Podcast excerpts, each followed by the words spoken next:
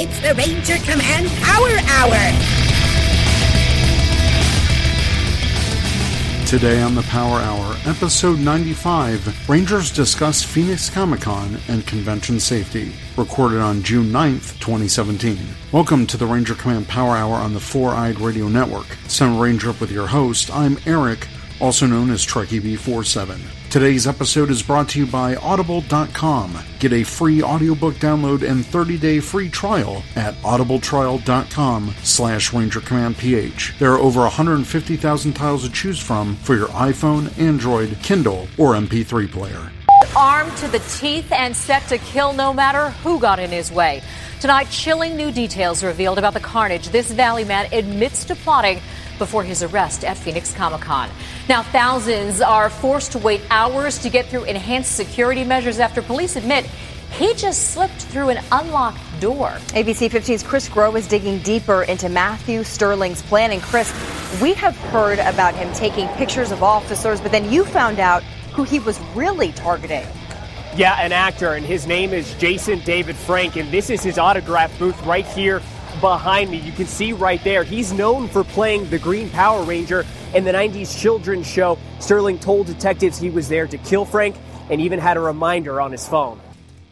This is our first look at Matthew Sterling up close, a 31 year old suspect posing for his mugshot, a trace of black face paint barely visible. But this is how the man saw himself Thursday as the Marvel character The Punisher, a violent vigilante ready for a gunfight. According to court paperwork, Sterling walked into the Phoenix Convention Center purposefully evading security, carrying a load of weapons similar to the Punisher. He uh, was armed with a shotgun, three handguns, numerous rounds of ammunition, a tactical knife. I'm told all of Sterling's guns were fully loaded. He spent the day taking pictures of cops and sending Facebook messages to a woman he met telling her he would shoot them. Always just, just going through my mind, what if I didn't do anything? What if people died? She immediately took action, calling police, alerting them of what she was being showed and told. After his arrest, Sterling told police he'd come to Comic Con to kill this man, Jason David Frank. Frank played the Green Ranger in the Power Rangers show. Sterling claims he stabbed Frank 15 years ago and wanted to, quote, finish the job. So right now I am joined by the Four Eyed Radio Network owner, Eric Dewey. Hey Eric, how's it going? It's going well. Thanks for having me. Yeah, so this is something we have not touched upon on the show yet, just because we had our bonus episode come out at the end of May, and this took place on Memorial Day weekend, which was Phoenix Comic Con. And the big thing, Power Ranger news related for Phoenix Comic Con, Jason David Frank was there, and there was an an attempted assassination on Jason David Frank through a suspect named Matthew Sterling, but the Phoenix police were able to arrest him, but apparently he came to the convention dressed as the Punisher and fully armed with actual weapons, and I guess he sneaked into a side door or something. And there was a, I guess, a music person or cosplayer famous person who was in contact with him and he was telling her all these things that he was going to do and she was the one that actually alerted the police. But Eric, you were at Phoenix Comic Con that weekend, correct? Yes, I was. Uh, in fact, I was there uh, when this all went down. I was not in that building. Uh, Phoenix Comic Con actually is spread out within the Phoenix Convention Center. Any of you who have ever been there know how sprawled it is, but for those of you who haven't, the main building, which they call the North Building, there's a South Building, which Phoenix Comic Con was not using this year, but they were using floors one, two, and three of the north building. They were using the first and second floors of the west building, and they were also using several floors of the Hyatt Hotel. That's where all the gaming programming was. Mm. So it spread out throughout downtown Phoenix. I was actually over in the west building at the time that this went down, and this actually took place in the north building. So I was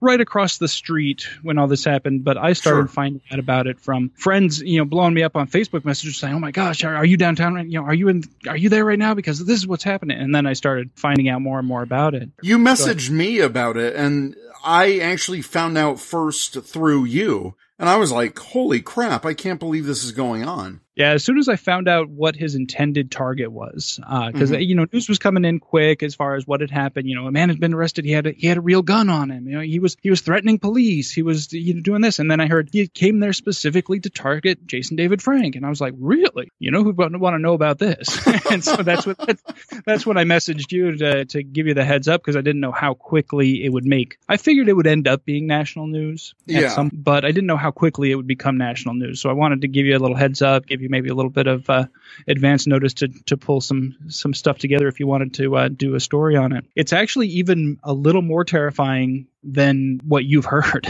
to be quite honest.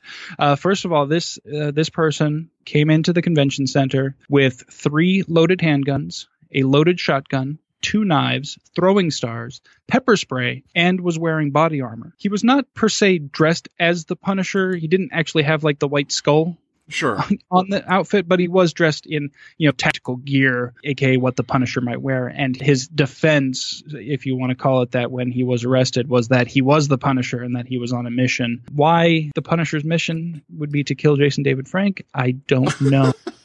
um, but That would be an epic crossover, though. yeah, I'm not, I'm, not sure what that is. I understand, uh, just from what I've heard. You know, I'm not a huge, huge into the nation there, but Right. I I understand that he's a bit of a polarizing figure amongst the fans, from what I've heard. Sure. I didn't think he was that polarizing to where somebody would want him dead. That seems a little extreme. But as far as how he got in, he walked right in the front door. He was a badged convention attendee. The security the first day was laughable. The security for Phoenix Comic Con has always been fairly lax as far as they, they allow props for, for costumes, including prop weapons. There are rules. Uh, Mhm. No edged weapons. If you're if you have a prop sword or something like that, it has to be foam or plastic or cardboard or wood or something like that. It can't be a metal sword, even a blunted one. It still has to be. It can't be metal. Any type of gun has to be completely inoperative toy of some sort and has to have the orange tip, either the full tip being orange or an orange plug in the barrel. And uh, I mean, go so far as even if you want to use an airsoft gun as a Right. prop for your costume, you have to pull the spring out of it. You have to actually permanently deactivate it. It's not enough for it just to be unloaded. It has to be permanently deactivated. The way they police this Mhm. is there are tables set up called peace bonding tables. Yes. And what peace bonders do is they inspect your prop, verify that it falls within the rules, and put a tag on it to indicate that they have done so. So that any other security person walking around, if they see you with your prop weapon, they can look and see the tag. If they don't see the tag, they are supposed to immediately direct you to a peace bonding table. and in years past, it's been very, very easy to get this done because they've had these tables set up right at all of the main entrances, right Mhm. there. You could not walk past them. If you walked right past them, they stopped you. Hey, I need to tag your thing. And if you walked in on the other doorway, just on the other side of them, they had security people there watching and saying, Oh, hey, you need to have your thing tagged. Go to the table. This year, they only had one table set up that I saw, and it was set inside and away to the right of the main entrance, where you had to come in that main entrance and then go way to the left for registration to get your badge. Mm. So it was very easy to go in, go, okay, I need to go over here, go get your badge, come out of the registration area and go, okay, well, now here's the escalators. I can go upstairs to see more programming, or I can go downstairs to the convention center floor to go shopping, all without actually passing the peace bonding table. So there were a lot of people walking around with props that had not been tagged with no malicious intent. They just hadn't Sure. happened to walk by the table yet. Now, Uh, this easily avoided the table specifically, Yeah. but yeah, he was in there, and so the, the the way he was caught, like you said, he was messaging someone in California. Um, I'm not sure exactly the details about who that person was, but he was messaging her, and she was receiving these messages saying, "I think this guy's serious." So she called police in her local area, who notified Phoenix PD, who are already, from what I understand, kind of watching this guy because there had been several reports. Several other convention goers had seen him with, with at least one of his guns Mm. and said, hmm, "That's not tagged. That's realistic looking, and it's not tagged. Somebody should do something." But I guess security was just. I I don't know if they were just lazy or if they were just overworked the first day. They weren't prepared for the volume. Every year, Thursday gets bigger and bigger. Thursday used to just be called preview day right. for Phoenix Comic Con because they, they don't open the floor until four o'clock in the afternoon. It's only open from like four to eight or something like that. And it's it's a short day for the vendors. It gives them plenty of time. They spend the morning loading in and setting up and all that stuff so that by four o'clock people can come in. The first year I went, I've been going since 2012 was my first Phoenix Comic Con. Now, how long has Phoenix Comic Con been going just as a convention? Uh, Phoenix Comic Con started out as uh, Phoenix Cactus Con uh, way back in, I'd have to look it up to be 100% sure, but I think it was in 2003 or 2004. So they've um, they've been doing this a while, where security should be a fairly pat procedure at this point. it really think. should be. Um, yeah, like I said, security this year was particularly laughable. In years past, it's been fairly lax, mm-hmm. but within reason. As far as like uh, a, a couple of years ago, they were doing random bag checks where uh, you know people coming through doors if they had a backpack or some sort of bag or something like that they would randomly ask to check the bag. It wasn't a every single bag had to be checked every single time situation. Sure. Uh, i was there all four days of the convention. I had my laptop bag with me that year because i was doing panels. So i had i was going in and out of the convention center with my bag all four days and i did have my bag checked once. Mm-hmm. And of course, since they've been gone so many years without any incidents, uh, it's kind of like one of those things that, uh, well, people are getting bugged by the, the bag checks, and we've yet to find anything ever. So you know what? Let's cool it with the bag checks. Mm-hmm. And then I guess they decided that, like I said, this year they just cooled it too far with the peace bonding. I think if they had just had the peace bonding table up where it normally was, with security actually looking, I think he would have been stopped coming in the door and been told, hey, you need to have your stuff bonded. And of course, he wouldn't have been able to have his stuff bonded because if he'd actually gone to the table, they'd have looked at it and said, well, this is real. you can't have yeah. this. So, and, and who knows what might have happened at that point. Yeah, it's really scary to think because this guy was there armed to the teeth with ill intent. Um, yeah. He was caught, it was around 1230, I think, was about the time that he was caught. He had a reminder in his iPhone. He had told Siri, Hey Siri, remind me to kill JDF at 3 p.m. Oh, uh, so he was uh, only a couple hours away from initiating whatever uh, plan he was going to initiate, which I, I, guess involved specifically targeting Jason David Frank. And he wanted to take out as many uh, so called bad police officers as he could. His definition of bad, nobody knows because he has not articulated that. And, right. But what he was doing was taking pictures of every police officer he saw and posting them on his Facebook. Now so that's scary. I, I didn't know that. I didn't know that part of it. Yeah, he had two targets.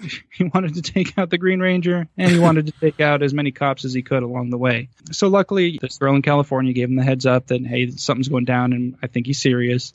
So Phoenix PD was made aware, and they started talking to security and said, you know what, we have been made aware of somebody that we've been keeping an eye on. And the economy was literally sitting in a chair, you know, texting or Facebook messaging or something, and they were able to subdue him and arrest him without him ever laying a hand on any of the many weapons that he had on him. What happened the remaining days of the convention after this? I'm pretty sure they stepped things up, right? Yes security changed dramatically day two of the convention going forward. The big things that they did, first and foremost, they did institute full bag checks for everybody coming in. Mm-hmm. They also instituted magnetometer wand usage for everybody coming in, so metal detector wand usage coming in the doors. So you had to go through these checkpoints. They reduced the number of actual entry points to the convention center from I think it was six or seven they had uh, originally. Right. They reduced that to only three. And those three points had the magnometer wands as well as the bag checks. At first, they completely disallowed any props to be part of costumes whatsoever. Mm-hmm. This caused an uproar like you wouldn't believe. People are out of their minds, insane about this. Like I understand it's for safety, but at, at some point you you are going overboard a little bit when you're telling the uh, Doctor Who cosplayer that he can't have the sonic screwdriver. It, it, was literally that far. They had gone that oh, far. Wow. No props of any kind. We had Dick Van Dyke appearing at his first convention ever and it happened to be this year's Phoenix Comic Con. Oh, so we boy. had a, a, plethora of Mary Poppins cosplayers. Yep. You can't bring your umbrella, you know? um, so it was extreme at first. And then after some back and forth with the community, they did release a specific list of props that were allowed and a specific list of props that weren't allowed, and then said anything that's not specifically in one of these two lists, it's going to be up to security as far as uh, sure. where they went with it. And so they started allowing things like wands for Harry Potter type cosplays, sonic screwdrivers. One that I found interesting that I later found out what it actually meant. They they had listed specifically dishware associated with costumes, and I was like, dish dishware. Dishware. yeah, I was like What? Well, I found out evidently it's very customary in the steampunk community to carry around a teacup and saucer with you. Oh, Oh, okay. That's, I guess, just part of the costume. That's a normal thing for them to have with them. I've, it's nothing I've never really noticed. But yeah, the, so they had that specifically listed. Things that were specifically disallowed were any type of weapon, be it Right. sword, axe, mace, gun, laser gun. They specifically listed phasers, so you're not even like Star style phasers, lightsabers. That's a whole nother story right there. With the right. Shields, oddly enough, and I'd be like, the one thing I want right now is a shield. Well, yeah, then, no, no shields. then I'm thinking about Captain America cosplayers. Yeah, yeah, no shields. And where it really hurt was a lot of the vendors. The Oh, vendors, yeah. you've got a lot of vendors on the floor who sell costume props. Mhm. including weapon props, but the guys who sell the sword props and stuff like that, they already have a procedure in place. They're selling something that people are not allowed to bring into the convention to begin with. You know, the, you're, Right. you're getting actual metal sword replicas. They're required to box up the item when you buy it, and you have to take it in the box, and you are not permitted to take it out of the box while you're in the convention center Mhm. Urged, in fact, to take it to your car or your hotel as soon as possible after your purchase. And that's fine because they're prepared for that. When they changed these rules on Friday and told everybody, okay, if you sell anything like that, you have to do this. Well, there's a big company out here called, uh, well, actually, I don't know where they're based out of, but they always come out to Phoenix Comic Con called Ultra Sabers. They sell lightsaber replicas, you know, Mhm. and these are um, the really nice ones with the nice handles, and then they've got the polyurethane blades that Mhm. light when you turn them on, and so they look cool. Essentially, it's a four foot glow stick. You know, Right. that's what it is. Nobody is confusing this with a real weapon of any kind. Well, they were told they had to follow these new rules, and they were upset about that because A, they didn't have boxes to put their product Ah, it had never been a rule before. And B, a big part of their business model is people wandering around the convention with their brand new lightsaber and other people looking and saying, Ooh, I want one of those. So it's a big selling point to have people wandering around with their brand new lightsabers, Of showing course. them. And it didn't help that the convention's uh, response to that was, well, here's some black plastic trash bags. You can wrap up the lightsabers in these before you give them to your customers. They were not happy about that mm, they were like, wait, so you want to tell people? I mean, these these lightsabers range anywhere from fifty to five hundred dollars. You know, depending on all the bells and whistles that you can get. I have one from them that I think I paid sixty for, and it's pretty decent. But it, it's not one of the actual movie replica design handles. It's just a generic handle. It's one color, no sound effects or anything like that. But you can get the really fancy ones that are actual movie prop replicas, then with the blades, and then you have the ones that have the color change in them so you can choose what color you want that day. All this stuff. And then the sound effects, so they whoosh when you swing them and they make the sound effect when you're fighting with them. So people can spend upwards of $500 on these things, and then they're being handed their $500 purchase in a trash bag. yeah, it doesn't send a good message, at least for for a business like that. Well, also imagine you're worried about a guy who managed to bring a shotgun into the convention center. Yeah, And now you have people wandering around with four foot long wrapped black plastic that you don't have any clue what's in. What's scarier, that or a four foot glow stick? Seriously, like that could be anything in that bag. You know, That's I'm true. assuming that it's a lightsaber because that's what others were. But if somebody wanted to try to hide something, that would now be an easy way to do it. So it really made no sense. They got into it with the convention director and they got booted from the convention. really. Yeah, because according to the press release from the convention director, they refused to comply with the new directive. According to them, they did comply, but requested to be canceled out and refunded because they weren't getting the sales that they expected because of the new policies and procedures. You look at it and say, oh, it's a he said, he said type of situation, but Mhm. there was photographic proof of them actually doing what they were asked to do and handing people their lightsabers in these black plastic trash bags. And one of the convention's main points on their press release was that they refused to comply. Like, well, I saw them comply. So I know they complied. So I know at least that part of your press release is wrong. It starts to make things wishy, you know, kind of, hmm. But the Ultra Saber team did not really take the high road either because then they managed to get some people back into the convention center after they had been removed and had their uh, credentials taken away for exhibitors. They managed to get badges some other way. I don't know if they just bought them or if they got them from somebody else or what, but they came back into the convention center with flyers telling their side of the story and trying to distribute them around. I had actually found one in the bathroom bathroom. I was like, okay, well, this is this is kind of petty here. I, mean, I understand they're upset, so it goes back and forth. I'm sure you know we have their version of it, we have the convention's version of it, and I'm sure the truth lies somewhere in the middle on that one. But people were not happy with the new rules. The biggest thing that I had an issue with was the implementation on Friday was poor, to say the least. Mm. They not take into account just the sheer volume of people that were coming in. There was not any good communication about how they were running the lines. People were waiting outside in Phoenix in May Oh, for upwards of three hours to get through the bag check line. And then they found out when they got to the front of the line, oh, you don't have a bag? You could have gone to this other much shorter line to just go through the wanding because this is Oh. specifically for bag check. And they didn't have that quite figured out. Originally, they had everybody goes to the same line. If you have a bag, it gets checked. If you don't, you don't. And then they realized, no, you know what? That we can speed this up. If people don't have a bag, we can get them through faster. But they weren't communicating that to the people in line. So there were people waiting in line for longer than they had to because of that.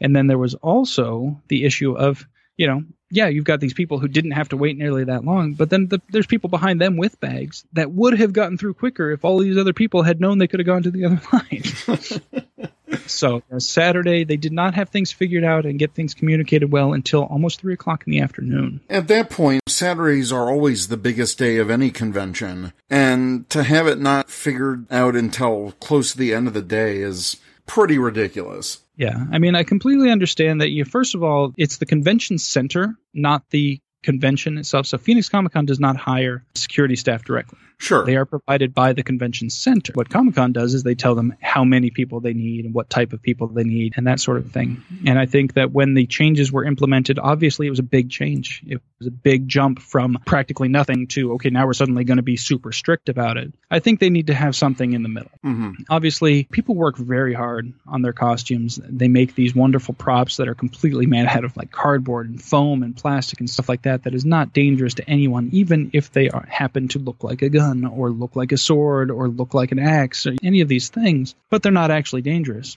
And in years past, there's never been a problem with having these things checked and tagged. And I've heard people complain, like, oh, they had to peace bond my lightsaber. Like, anybody's going to think that's dangerous. Well, you know what? It, what did it take you? Five seconds to walk up to the table, show them, Right. look, it's a lightsaber. They put the tag on it right then and there, and you're on your way. I don't think that's as big a price to pay as having to go through all of this other stuff. As far as bag checks and such, that's a tough call because you do have this situation where the guy only had one weapon visible on him. Everything else he had was, in fact, in a bag. hmm So it's like, well, obviously there's that potential. However, I think if you have people going through metal detectors, first of all, you get the stand up metal detectors instead of the wands because those are worthless. Get the stand up metal detectors, have everybody go through them. You'll have multiple ones set up instead of the one or two points they had, obviously, going forward. And just simple, quick, you run your bag through there. If the bag doesn't set it off, then I, you're probably fine. If the bag does set it off, then it gets checked Right. A big deal since most people are going to be coming in there. Most people who have bags have like water and snacks or something in there, which is totally fine. so, I've gone to plenty of conventions over the past 17 years, and I think one of the big ones out here is C2E2, and I've gone every single year, and they have one choke point for everyone to enter the convention center. And you get in line, they have a bag check where everyone's bag needs to be checked, and then you get into the queue. There's never been anything like weapon check. Well, they do have peace bonding on site, but they've never gone so far as like a metal detector or a wand or anything. And anytime I've gone there, I felt pretty safe because I'm confident in the Chicago Police Department. I'm confident in McCormick Place security. So I know what Jason David Frank's response to this has been is that now he's on a mission to make all Comic Cons safer. So I want to ask, in your opinion, what do you think is a base minimum that any convention should have for security? Well, like I said, I think the metal detectors are fine as long as they're the the stand up variety that you Right. walk through, as opposed to the you know when they're doing the wanding. That's first of all slow, and second of all, it's fairly ineffective because those ones are not as good as the stand up metal detectors. As far as entry points, Phoenix Comic Con does have a unique challenge in the way that the convention center lies. Like I said, it's Mhm. several different buildings that compromise the entire convention, and some of those areas are uh, open to the public.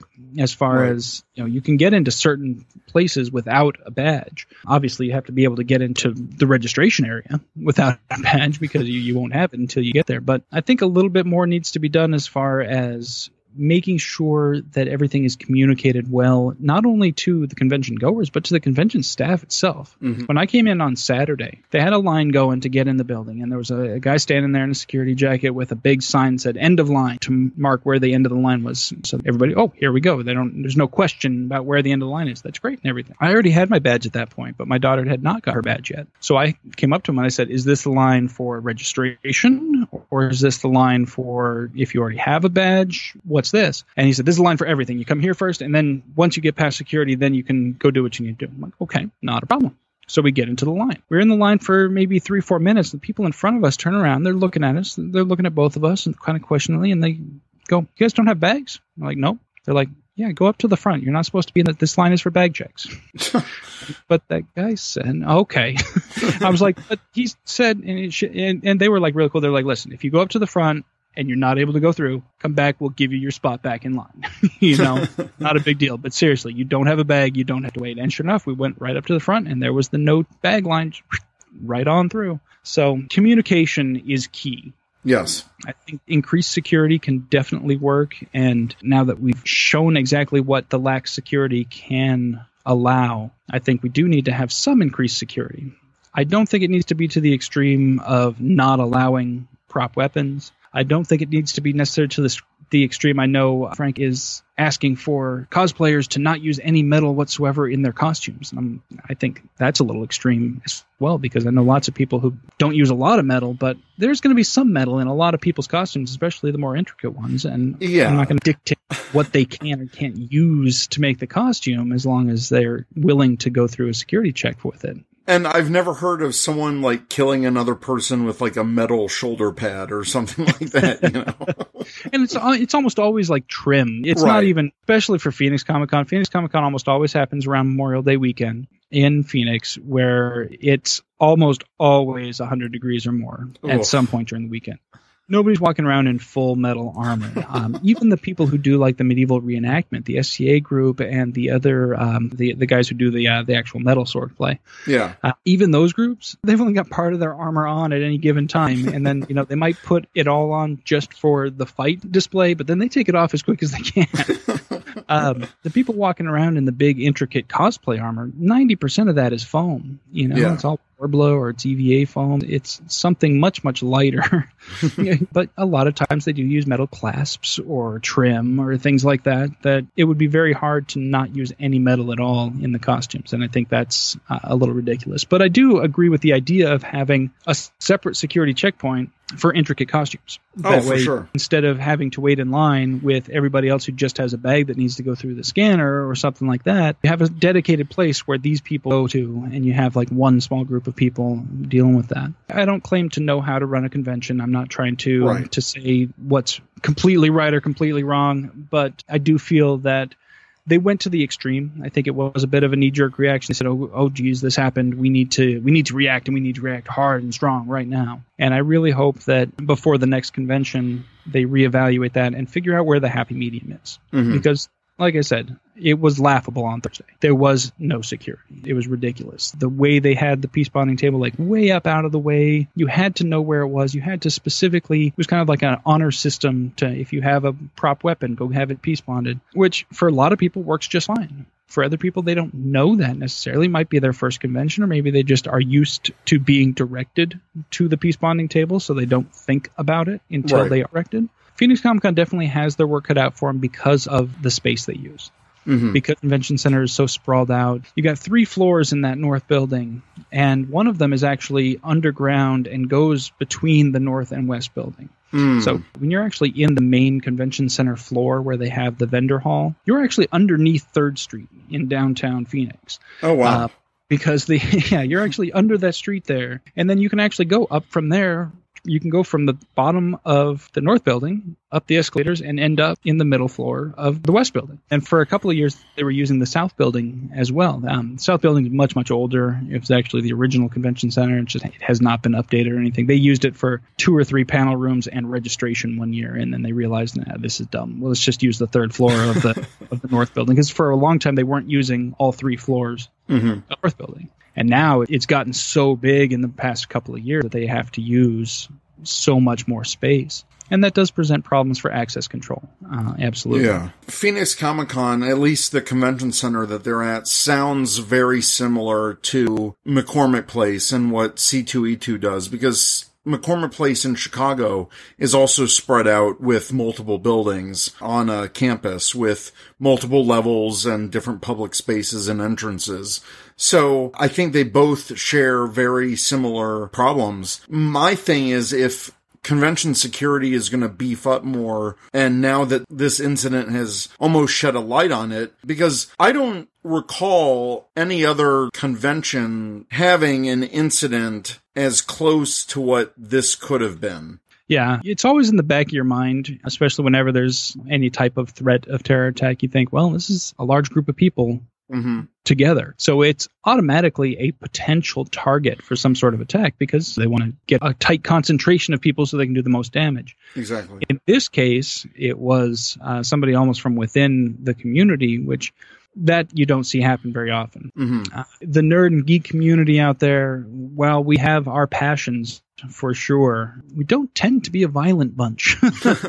uh, we like to role play the violence, certainly, you know, video games and, and even the tabletop RPGs and things like that. Yes, absolutely. But actual real violence doesn't tend to be in our wheelhouse. Mhm. So it's something that we, we necessarily think of on a regular basis. But yeah, this incident definitely shed some light on the fact that it could happen. There, there's nutters out there in every walk of life. Of course. And you never know when one of them is going to have that big of a problem. And I seriously hope that uh, Vladdy was able to be stopped without harming anyone or, being harmed himself. Maybe they'll be able to get him some help. Maybe this is something he'll actually come back from as a better person. You never know. I always give people the benefit of the doubt of the, of the ability to heal. Mm-hmm. There are a ton of different issues that people can have out there. There's uh, our brains are just so dang complicated, and so much can go so wrong with them. Mm-hmm. But I do believe there is room for healing as well. And I, I hope that he's able to get the help that he needs and that everybody ends up better for this in the long run. Yeah, with what everything's going on in the world right now, I think this was almost a push to make at least any comic book conventions out there just a bit safer. And if that is the good that can come from this and people can be safer or, or there's at least more awareness of security for these conventions, I do think that is a, a very good thing. Yeah, absolutely. And like I said, I think the biggest thing, I think you can implement a, a very large number of fairly strict security regulations and still allow people to be creative with their costumes, still Mhm. allow to have a good time. The biggest thing is going to be communication in the implementation, I think. That was where this year's Phoenix Comic Con really struggled. And I think you know, a lot of that was because it was so sudden. this wasn't something that they had months to prepare for. This was something they had hours to prepare for. So I, I get it. Right. But I think this definitely is a wake up call for any conventions that don't really have any type of security whatsoever. There are plenty of conventions out there that are pretty uh, fast and loose. You barely need a badge to get in, and you know, so it's one of those things that it could definitely see an increase, but I hope they don't go too far with it to make Sure. it not fun Yeah. because that's one thing that I absolutely love about all the conventions I've been to is just the amount of fun that everybody's having. You see these people in their amazing costumes that you know they spent all year building mm-hmm. just to come here and show it off to 50,000 strangers. And I love it. I love seeing stuff that I, I don't even know what it's from. I, lo- I look at a costume and I'm like, that is amazing. I've gone up to several cosplayers that are wearing something just really cool looking, but I have no clue what it is, and told them, like, your costume is amazing. Can you tell me about what it's from? Because it maybe something I might be interested in that I don't know about yet. And if there's one thing that cosplayers love more than showing off their costume, it's talking about them. yeah, it's sharing the love of whatever uh, inspired the costume in the first place. So yeah, I hope that that doesn't get stifled at all. Mm-hmm. But yeah, there's definitely room for improvement. And we've already seen some cons have already announced uh, some step ups in their security. Uh, some other cons have already gone on record saying we think we're good the way we are. Mm-hmm. Here's all the things we already do and we think that that's sufficient so we're sticking with it. Bottom line is if you don't feel that the security at the convention is up to your standard then i would recommend you don't go. If you think that it's too strict then don't go. You know t- tell them with your wallet one way or the other. You know if you mm-hmm think that they're not keeping you safe enough, then let them know and don't go to the show. If you think that they're being too strict and causing it to, to not be fun, then again, tell them about it and don't go. And I think that's a big thing also for any convention goer is be aware of your surroundings. And if you see something that might be potentially dangerous, let someone know because it's the type of people that were able to do that that helped prevent a potential major catastrophe at Phoenix Comic Con. Exactly. It's that, a saying going around if you see something, say something. Absolutely. And, this was a simple matter of people knew the peace bonding procedure and they saw him. They saw that he had a realistic looking gun that didn't have the orange. Actually, I don't know if they could see the tip or not. I think he had it in a holster, so they, they couldn't tell whether or not he had the orange tip or not. Right. But they also did not see the peace bonding, which uh, when they peace bond guns specifically, they always put the tag around the trigger. Mm-hmm. So it's very, very obvious and can be seen even when it's in a holster. Some cosplayers complain about that even because it ruins pictures when I take. You know what? there are some things you need to just chill about because you're in a space with a lot of other people and Yeah. they want that's not real. And I don't think that's too much to ask. Telling them they can't have it at all, Mhm. that is going to the other extreme. But the peace bonding procedures, when implemented properly, I think do work. Oh, I've been to several anime conventions, major Comic Con conventions where these peace bonding procedures have been in place.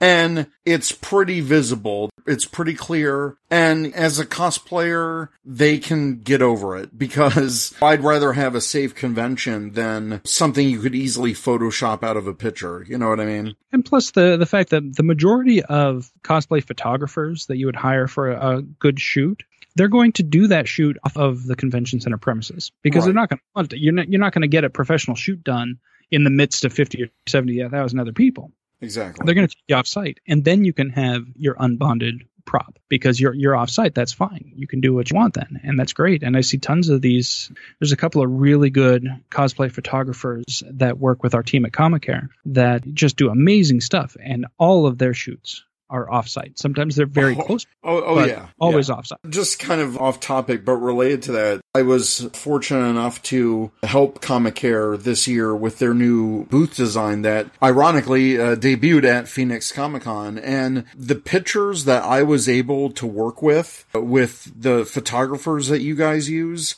were spectacular. All of these shots are incredible. Yeah, we we work with a couple of really talented guys that do the majority of our our photos, and uh, yeah, they know what they're doing. They know how to get the most out of the cosplayers, and also the the cosplayers we work with are talented guys. There, they work with people. You know, um, not all of them make their own costumes, but Mhm. they all get them from sources that are top notch, and they're all sure. custom made for them. It's really phenomenal. And you say you were fortunate to get to help. You know, we were fortunate to have you help because the banners and table wrap that you designed for us looked amazing, especially in person. When we had people coming up and, and looking at the table, looking at the banners that were up there with them, it was really a great way to get our message across to people who were just either didn't want to stop and talk or Mhm. came by at a time when everybody was already talking to somebody else. We had something in printing, but visually eye catching, not just a block of words, but something that was there that people could read and get a gist of what it is that we do without uh, necessarily having to talk to somebody, just in case, you know, some people Yeah. don't want to stop and talk, and other, other times everybody's already talking to somebody. so instead of waiting around or just like, eh, well, whatever, I'll check it out later. Hey, here's something I can glance at. Well, I'm really glad it all uh, worked out and also glad that you were safe at this convention and everyone else at the convention as well. Eric, I want to thank you again for coming on Ranger Command Power Hour. Where can people find you online? Plug away anything you want. Go for it.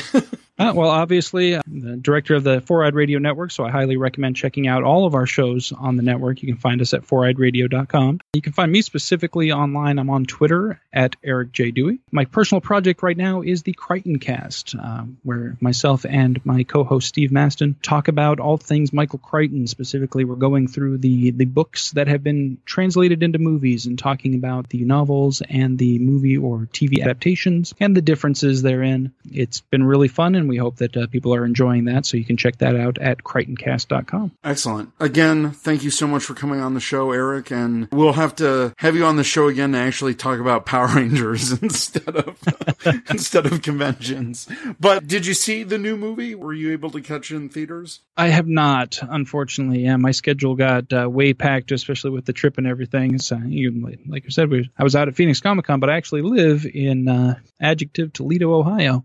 So uh, it was quite the trip to go back to my home state of Arizona for that. And the planning of that also took quite a bit of time. So unfortunately, I did miss that one in theaters, but I do plan on checking it out on DVD or Blu ray here. Which soon. is uh, coming out on June 27th. Nice. So there's a little plug for the movie as well. Eric, thank you so much for being on Ranger Command Power Hour. Thank you for having me. Ranger Nation, let us know what you think. If you have questions, email us at rangercommandpowerhour at gmail.com or check us out at rangercommand.com. You can find us on Twitter at rangercommandph, on Instagram and Facebook at Ranger Command Power Hour, all one word.